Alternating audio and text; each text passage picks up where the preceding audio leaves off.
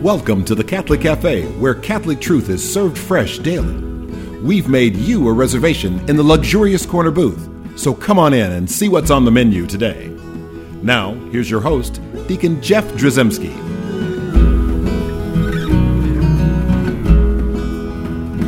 Greetings and welcome to the Catholic Cafe. I'm Deacon Jeff Drzymski, sitting in the luxurious corner booth of the Catholic Cafe.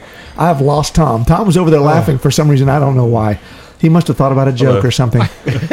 Hey, how are you doing? I'm doing great, Thomas Patrick Dorian. Good. How are you doing? Fantastic. Good to see you. Well, uh, You looking Sam good? Ziggy Rodriguez is here. Yeah. He is back from his underwater culinary experience. How was that? how did that go? you know what? I, I would say that the, the cupcakes were exceptionally moist. Yeah, see, I, I knew he would.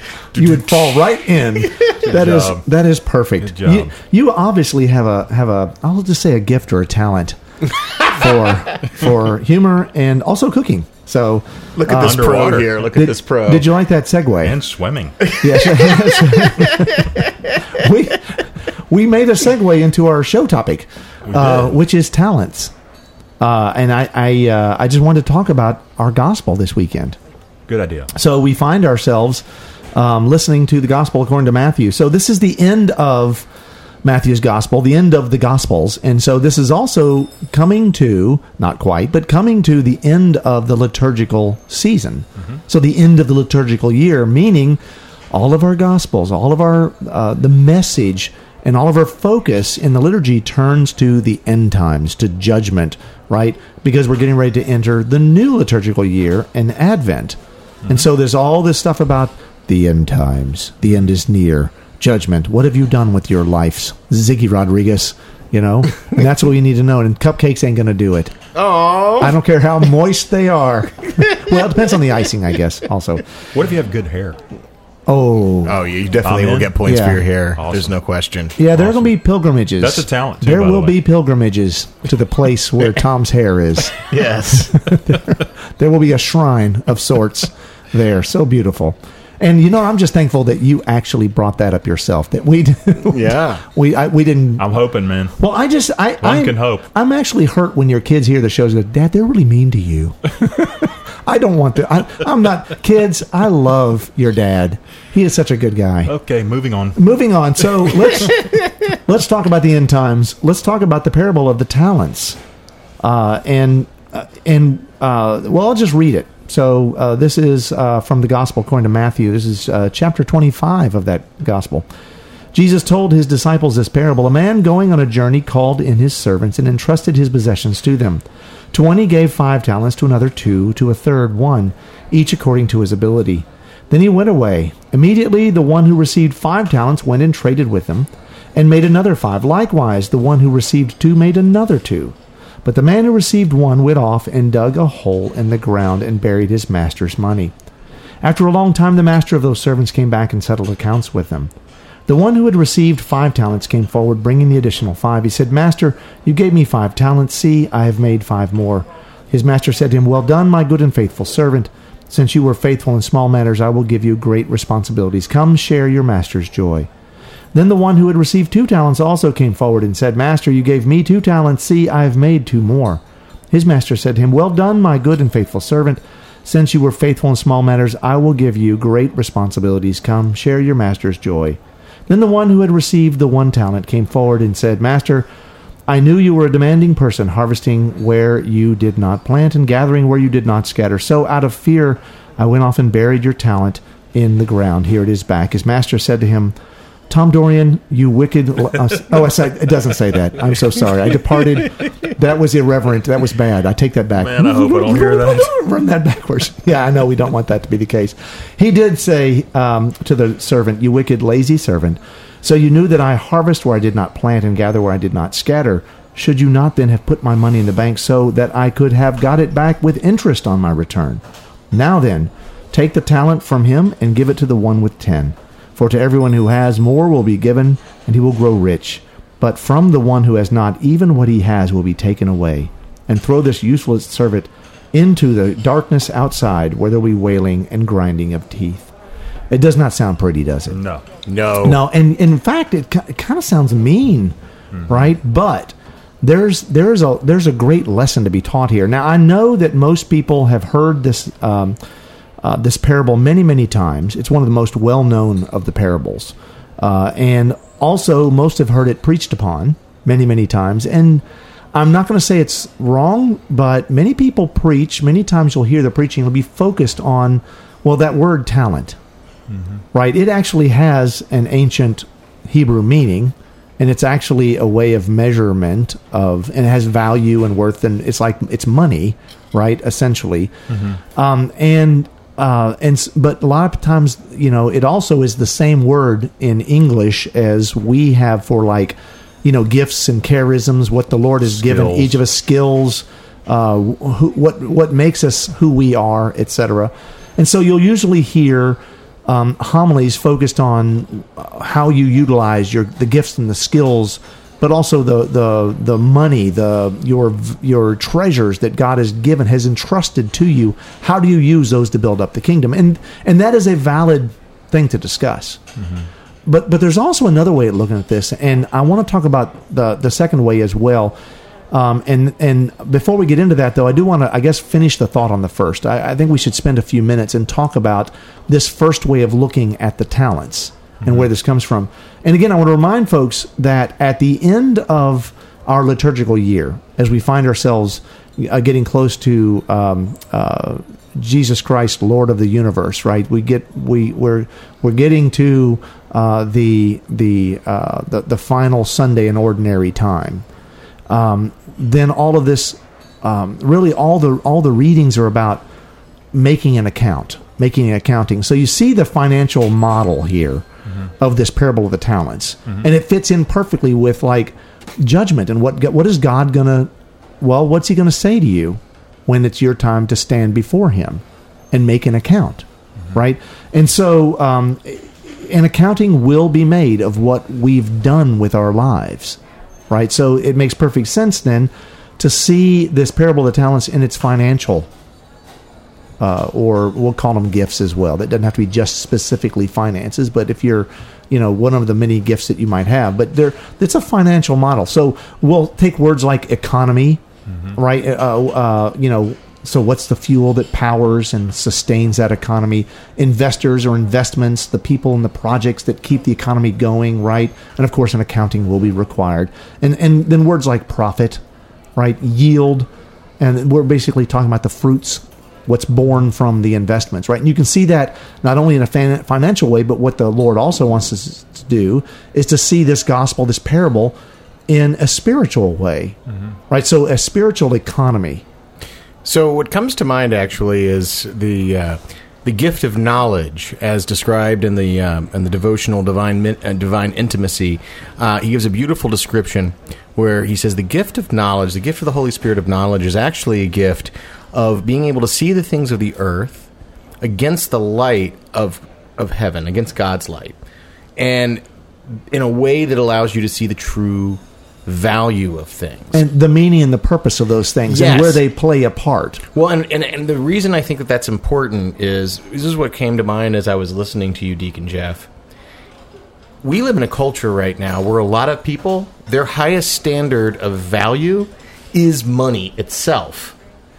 So if money is your highest source of value measure, then you're the then the only the highest source of return on an investment can only be measured in money. Right, the yield. The yield, right. What you did with that money and etc. And so, but if you allow God, if you pray for that gift of knowledge, and if we pray for that gift of knowledge, if I pray for that gift of knowledge on how to use our resources and ask God, Lord, help me understand, have a more dynamic view of a return on my investment. yeah. You've entrusted this to me. This money, some of it, it might be good for me to, you know, use it in this way and invest it financially. I'm not putting that down, but thinking in terms of broadening our understanding of value will broaden our understanding of a return on investment. Exactly, and I think that will lead us. So, if we're looking at this first idea of of how to view this parable of the talents and this and its focus on this sort of economic model, um, then then it's wrong for us to specifically see the uh, monetary value of things as the sole obviously it's that that would be wrong. I think uh, everybody would like i i yeah vote against that. That's bad you know? Um and and so then you'll see a common um uh, interpretation of this parable then is to turn and focus on the gifts the charisms the abilities we've been given right? But you can run into the same problem right? Because then you can start seeing that everything is then measured against those gifts right? And that's what's valuable. I, i'm an artist. I'm very artistic. I have an artistic vision of things and i see things artistically and god's given me this ability. So then then your worth and your value becomes like um, based on the, the value of your art or how your art is used and, and where the art is used and all of a sudden everything is like an artistic you be, that that becomes the um, the economy. That becomes the the fuel that moves the economy is your artistic ability. I know this is starting to get kind of deep but and it's not it's not wrong to see that God has given each of us gifts and abilities and skills. I mean, some He's made good singers, some He's made uh, well, like Tom, and some He's made great artists. uh, some He's made great uh, administrators. Uh, some people He's made financial whizzes, and and all these things. And so we're we're actually are called to put those gifts and charisms into play right to not to stay on the sidelines to be active with those gifts that were given to us by god. And so it, it's a valid interpretation of this parable of the talents. In fact that's you know the english word that we that that, that is translated is like talent and talents right? But but that but a talent back then um, is essentially um, uh, a, a, a weight or a measure of of value that is equal roughly to six thousand denarii, which and one denarii is like a day's wages. Mm. So someone given five talents is essentially given thirty thousand denarii, as you can look at it that way. But it's a lot, and it, and it has to do with how much gold or silver that would weigh right? So mm. so there's this connection to weight uh, but essentially it's, there's a value connected to it. And that's where and then we have this translation in, into english as talent. And so if you go to a talent show right what are you going to see? Singing and dancing and whatever the act is. So there is a truth that we need to stay out of the financial thing although if that's a gift we've been given You then use it. how we use it is is appropriate. And we don't measure the value of that gift based on how much it like how much money did did the church make at the raffle because of my brilliant financial skills or how much money's in the coffers? That cannot be the measure. However The measure is self. yes i know but i'm just saying He that wants but us to give us our all of ourselves. that's true. Right. Yes. And so so that part i think is i, I think that's a valid interpretation of this But there's a distinction here that we're getting between input and output. He wants us to give our whole selves and all that we have, and make it completely make ourselves and all that we have completely available to him. But one of the things that I think Deacon Jeff is getting at is sort of a means and ends distinction. Like somebody who has been given the gift of being a great singer, um, that's a means there. But what's the what's the purpose? What's the you're not going to end up seeing necessarily the fruits of your singing labor in the parish Right. you're not going to necessarily see that. You, so you, you're not going to you aren't going to receive a return on your investment. However the lord seeing that which is unseen by other human eyes we we participate in that way. So that's so you're right. I'm focused on how we value our those gifts and, and we put those gifts in there. So it is it's a good thing to use our our skills, our gifts, our charisms, our abilities at at the service of the Lord. And I think the the point here, and you've made it earlier, Sam, is is not to uh, to monetize this, and certainly not to go like, well, um, I'm obviously using my singing talents because look at all the people that show up at mass now. You know, I'm such a dynamic and good preacher. Look at the, the people love my mass when I when, whenever the deacon Jeff preaches, they go to that mass. See, that's the wrong measure. I, I'm not going to see the fruits of that. Maybe the Lord will give me a glimpse every once in a while of of the fruits of whatever uh, charisms I've been given, but usually it's not the case. And usually it's like there's a mysterious working that's going on there, and we need to see the parable of the talents in that way that something mysterious is going on here, and it's not about money, it's not about value, uh, more than it is about the fruits of the kingdom that are born because of our willingness to participate in this economy. Uh, of of gifts and charism. So that, that I think that's a valid way to look at this thing, and it's not necessarily a bad thing. But then the, well, we're going to take a break, and we're going to come back and talk about this other way, which I think is quite beautiful, uh, and maybe one we haven't really thought about before. Uh, before we take that break, I want to remind folks at home we've got a great website, thecatholiccafe.com. Also, I would love to hear from you.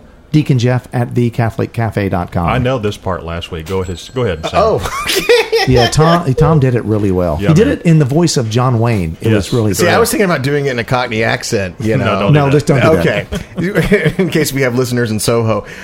Like us on Facebook, on Instagram, and Twitter. Like and share our posts and comment on them. It makes a difference. Pilgrim. That's wrong, man. That's wrong. uh-huh. All right, here we go.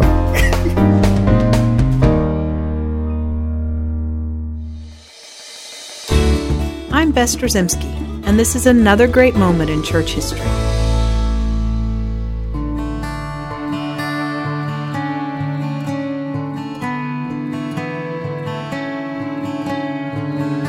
Born in England in the late 7th century, a man named Winfrith felt called to the monastic life and joined the Benedictines at an early age.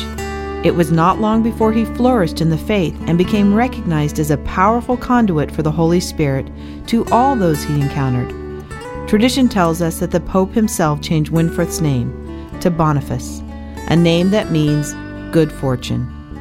St. Boniface was very well thought of in the Catholic Church in England and would have most definitely excelled there, but he felt a burning desire to carry the gospel message to those who were not yet Christians.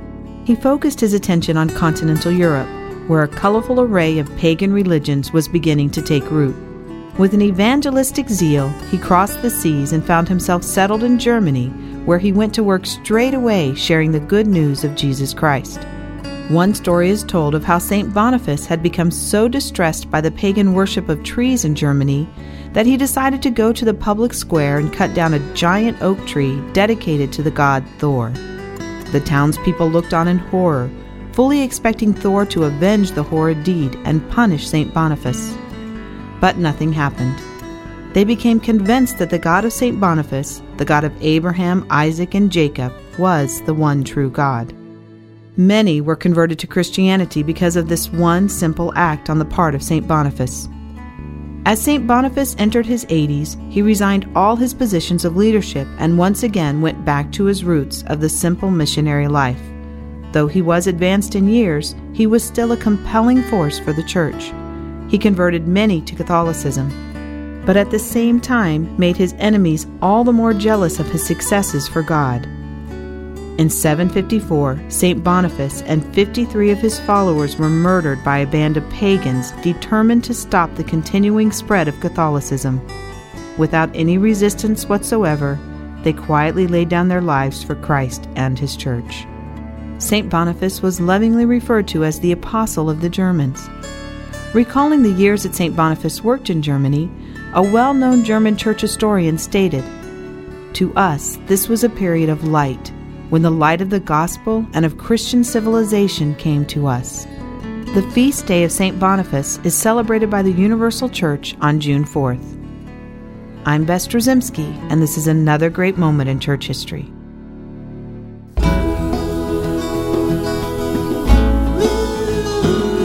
Welcome back to the Catholic Cafe. Here's Deacon Jeff. And I am Deacon Jeff, and I am sitting here in the luxurious corner booth of the Catholic Cafe with Thomas Patrick Dorian and Sam you are. Ziggy Rodriguez. Uh, and we have promised not to do any Cockney accents, um, and we're going to. I said we Don't promised do it. not to. Don't do it. Sam was leaning towards the microphone. So now I It want to. has to. value, guys. It Yes. has value. so so uh, we're talking about the sort of two ways in which to interpret this parable of the talents, or two, and and not both. These are not mutually exclusive, and not and one is not right and one is not wrong. But I, I think both of them, there are elements of truth to both of them. And the second way is one that comes to us. Uh, it's interesting. It's there was a, an article written by uh, Bishop Robert Barron back in 2014, and it was in the Catholic World Report, and it's called "The Deeper Meaning of the Parable of the Talents." And I, I just I found it to be a really really beautiful understanding of this parable that I had not thought about before. Um, and I, I you, you should read that article, look it up and, and read it, and it'll kind of make you think deeper about. That's why it's called the deeper meaning uh, about this parable. So you don't see it strictly about like just gifts and uh, you know finances and like you don't see it in terms of that kind of thing. That you see something even deeper. And I think Sam, this kind of goes to the heart of what we were talking about earlier about how to view this stuff. Um, and so in that article, he basically, uh, the contemporary reader sees the word talents and it equals the word talents that we would see in the modern day if I went to a talent show. All right. And then he goes on to say that, but, a, but an ancient Jewish reader would see that word talents differently. And I kind of alluded a little bit to it, but essentially what makes up that word, uh, there's a, a Hebrew word, I think kabod or something like that. I can't pronounce. I'm sorry, the Hebrew. I, I could do it maybe in a Cockney accent. Um, but, uh, but but essentially, what it means is heaviness, like weight, weightiness, right? And so, what that helps us to start to see is that a talent, and the more talents that you're given, like the more weight or more heaviness that you're given, and what we're heaviness and what. And it brings to mind, Bishop Barron says, it brings to mind that which is the heaviest, the weightiest thing in existence, and that is God's mercy. That God's mercy supersedes everything. So His love, God's love, um, which is at the root of God's mercy, love and mercy, I mean, essentially they're, they're equivalent, is the weightiest thing right? It's it's at the heart of all of our our, our theology, and and certainly our uh, especially the the ancient Jew would see who God was is essentially God is love. Deus caritas est, you know, uh, Pope Benedict's famous encyclical, and and so that's the weightiest thing on the planet. So essentially, when we're seeing this parable of the talents, we should see it from the perspective of um, like the talents that are given to each of the three servants is the measure of mercy, the measure of love they've been given, and what they are judged, what they're held in account for, is what they did with that love. Not whether they went out and made uh, food, uh, you know, sandwiches for the homeless, which is good. Not that they said nice things to the old lady and helped her across the street, which is nice. Not that they gave a signi- you know ten percent of their whatever to they tithed or or that they supported their church or even that they uh, you know w- whatever. That's not uh, those aren't bad things but essentially at the heart of those things and what's what makes those things more profound is the love that goes into them. And that's what i was getting at instead of measuring you know and seeing the fruits of your labor by like well, our mass is very popular because we have really nice uh, music or, or whatever that essentially we'll be judged on that judgment day for each one of us for our specific judgment. We will be judged based on whether or not we loved how much we loved. And at the heart of that, that's way more challenging to me than whether or not I used my charisms, my gifts, my talents. Tom's beautiful hair, Yeah. right? I mean, it's way more than that. It's tough to compete with. yeah, I, I totally get that. But again, It does change hearts. it does. it does. It does. Uh, but you know, it's so interesting because Hopefully, it doesn't harden them. what Envy. That's right. So, so, so in the, in the second way of looking at this parable of the talents, the economy then becomes love. Yeah. Right. Love is what fuels the economy. Love is what sustains the economy. God's love. God is the source of all love. God is love. And so when we feel love and we express love, essentially we become conduits of love, and that mul- love multiplies it and it spreads and becomes viral, if you will, to use a modern terminology. But essentially, it it, it moves outward of us. We receive it and it moves outward of us. That's how we will be judged, right? Not on what we did.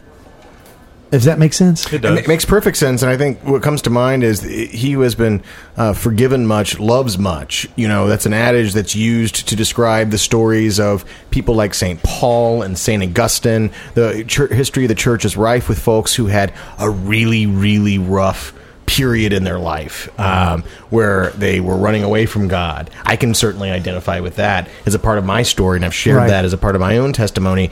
And but when you have that moment of mercy and you where you realize that you're awakened to the reality that no matter how bad you know you've gotten, what bad things you've done, it, it, it if you balled up all the sins of the whole world and y- y- you know threw it into the ocean of God's mercy, it wouldn't even make a blip. You know, let alone yours. You know, and when the more you are forgiven, the more you're awakened to that. All right, and then you live in that economy. Yes. and that's and that's the key. Uh, so, if we're loved, I- and you know, think about the scriptures uh, and, and and listen to all the scriptures. I mean, there and there are countless scriptures that talk about love, especially in the New Testament.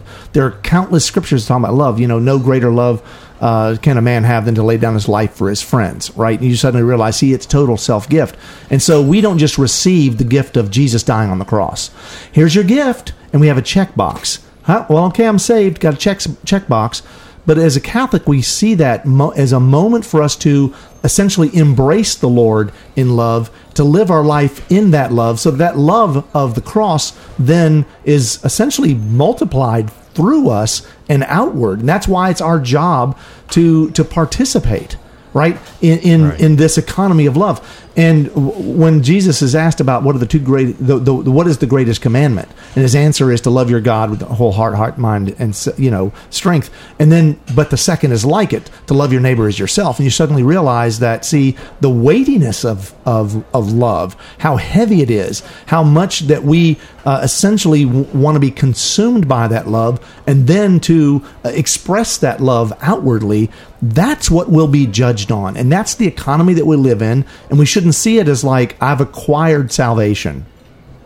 We should see it as I am living in love. And so that's what the challenge is. We need to live in love. Um, we need to we need to have the talent of love, and we need to live in that talent. That's what we're going to be judged on. And so let's hear that that gospel in a very profound way, and let's ask the Blessed Mother then also to help us to live in love. Hail Mary, full of grace, the Lord is with thee. Blessed art thou among women, and blessed is the fruit of thy womb, Jesus. Holy Mary, Mother of God, pray for us sinners now and in the hour of our death. Amen. Thanks for listening to the Catholic Cafe.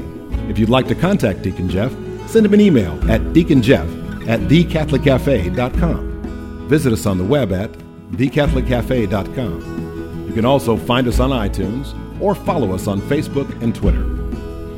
The Catholic Cafe is brought to you by the Order of Malta Federal Association. Join us again at the Catholic Cafe, serving up salvation one cup of coffee at a time.